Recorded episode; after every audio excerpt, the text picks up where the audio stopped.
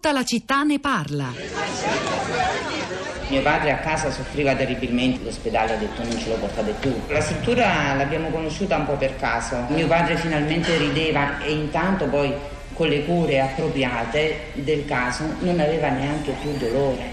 A me personalmente la cosa che mi fa più, che, che mi fa più paura, insomma, è proprio la, la, cioè la sofferenza e l'impotenza. A noi interessava che avesse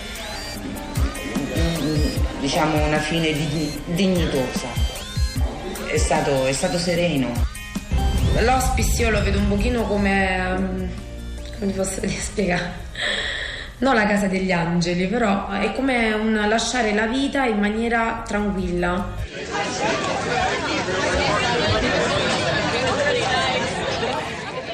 Come si cura la morte? Un'inchiesta di Radio Radicale di qualche anno fa che è un vero e proprio viaggio negli hospice, quelle strutture eh, di cui abbiamo parlato nella nostra trasmissione di oggi, questo viaggio che abbiamo provato a fare, immergendoci nella complessità del dolore della morte attraverso soprattutto la voce di, di Francesca Bartolozzi, a proposito la sua voce come la testimonianza molto forte di Marco Pollini, dell'antropologa Verga Marfisi, dell'avvocato Cannella, se volete saranno tra poco riascoltabili sul nostro blog. Gli hospice, dicevo, i luoghi dove si curano le persone quando non ci, c'è più spazio per la terapia, per combattere davvero la malattia, ma si può soltanto alleviare il dolore con cure palliative terapie del dolore accompagnando i malati alla, alla morte.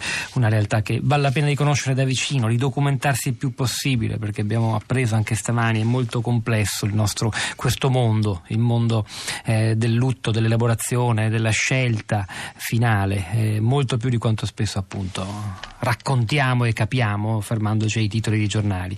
Eh, Rosa Polacco social network. Pietro, buongiorno. Eh, anche oggi sui, sui, social network, oggi ma, forse più di ieri, i commenti dei, dei nostri ascoltatori sono molti sotto il, il segno della, della, testimonianza e delle esperienze. Per questo è molto interessante, doveroso oggi leggerli tutti. Li trovate sul nostro profilo Facebook della città di Radio 3 e io intanto ve ne leggo alcuni. Eh, Andrea dice non penso sia utile scrivere tanto altro sulla morte di, di J. Fabo, qualche giorno di silenzio non sarebbe male, ma dopo anni di dibattito sentire ancora telegiornali, giornali radio, politici, parlamentari che confondono con cinismo testamento biologico, eutanasia e suicidio assistito getta veramente nello sconforto. Eh, Chiara dice ehm, io sono credente, poco praticante, ma certamente profondamente credente. Detto ciò, credo che il Parlamento debba dare questa libertà, poi ognuno agisce secondo coscienza. La vita è del singolo e ognuno deve poter scegliere. Poi sarà Dio per chi crede a perdonare o meno, ma mi chiedo quale Dio potrebbe accettare la sofferenza di un uomo ridotto a larva e imporgli di vivere soffrendo. Dov'è qui la gioia? Dov'è l'amore?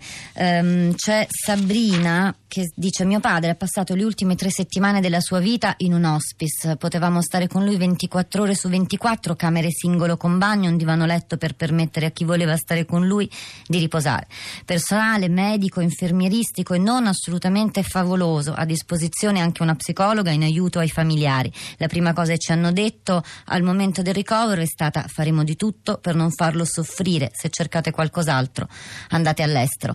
Mio padre se n'è andato sette mesi dopo la diagnosi e solo l'ultimo è stato un mese di dolori, anche se la chemio l'aveva debilitato. Non so cosa avrebbe scelto davanti alla prospettiva di soffrire per anni, penso che ognuno debba decidere per sé, non possiamo giudicare né chi decide di continuare a vivere né chi invece vuole smettere di soffrire. Marco da Cuneo, buongiorno e benvenuto.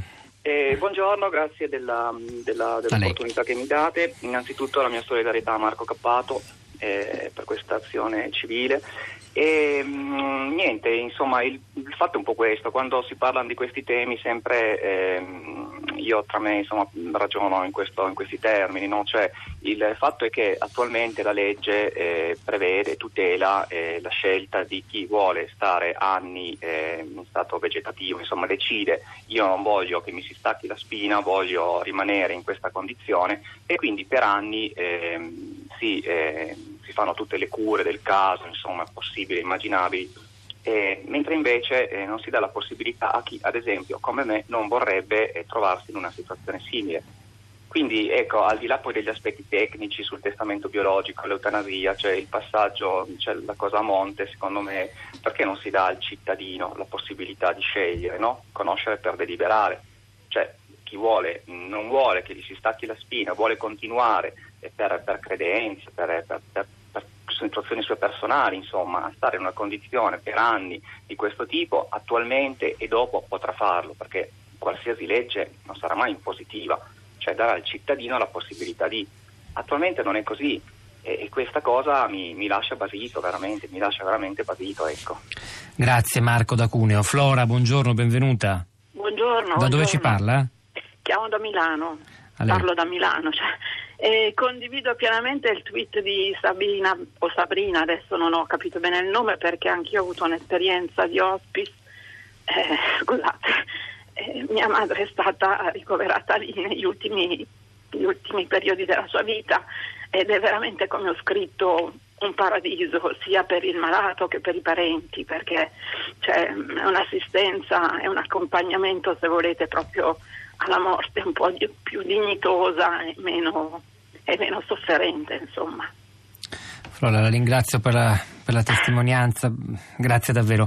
Eh, c'è anche Apostolos con noi che ci parla da Firenze. Buongiorno Apostolos, benvenuto. Buongiorno, grazie. Eh, no, io esprimevo un disagio rispetto al modo di affrontare eh, questi problemi dove, nonostante la gravità e l'importanza degli argomenti, la persona malata piano piano rimane nel sottofondo per far emergere altri aspetti che riguardano persone che hanno l'agio, il lusso per esprimere opinioni, pareri e così via. Cioè il, la medicina tende a dimenticare il malato e dare importanza alla malattia. Questo è un fenomeno molto diffuso che ormai conosco da più di 15 anni.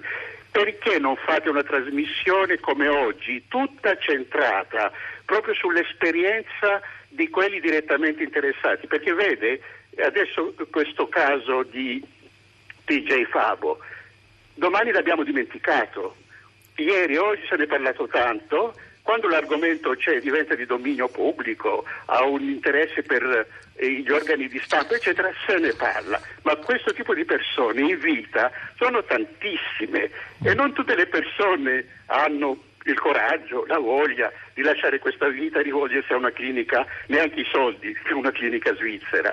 Per cui diciamo il disagio vero che c'è in questa società non emerge da questo tipo di trasmissioni.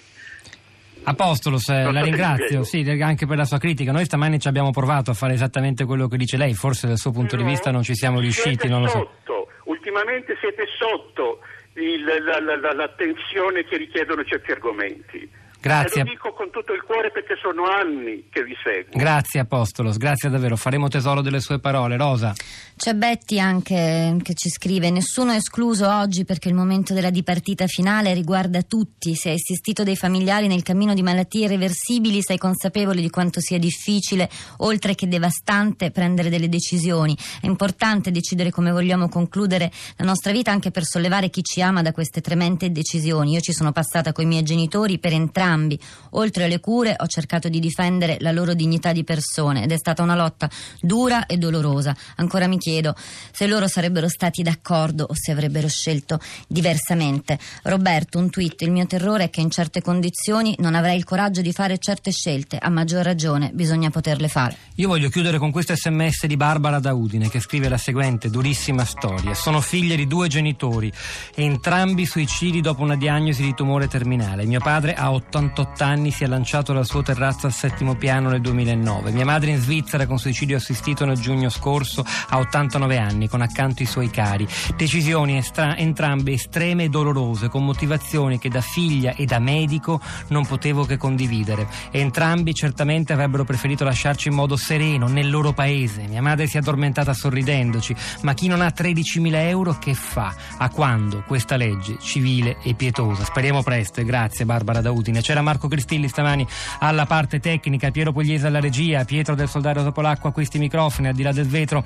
Cristina Faloci, Florinda Fiamma che ha aggiornato la città di radio3.blog.rai.it. Tra poco saranno disponibili anche gli estratti della puntata di oggi. La nostra curatrice Cristiana Castellotti, la linea a Radio Tremondo. Noi ci sentiamo domani mattina alle 10.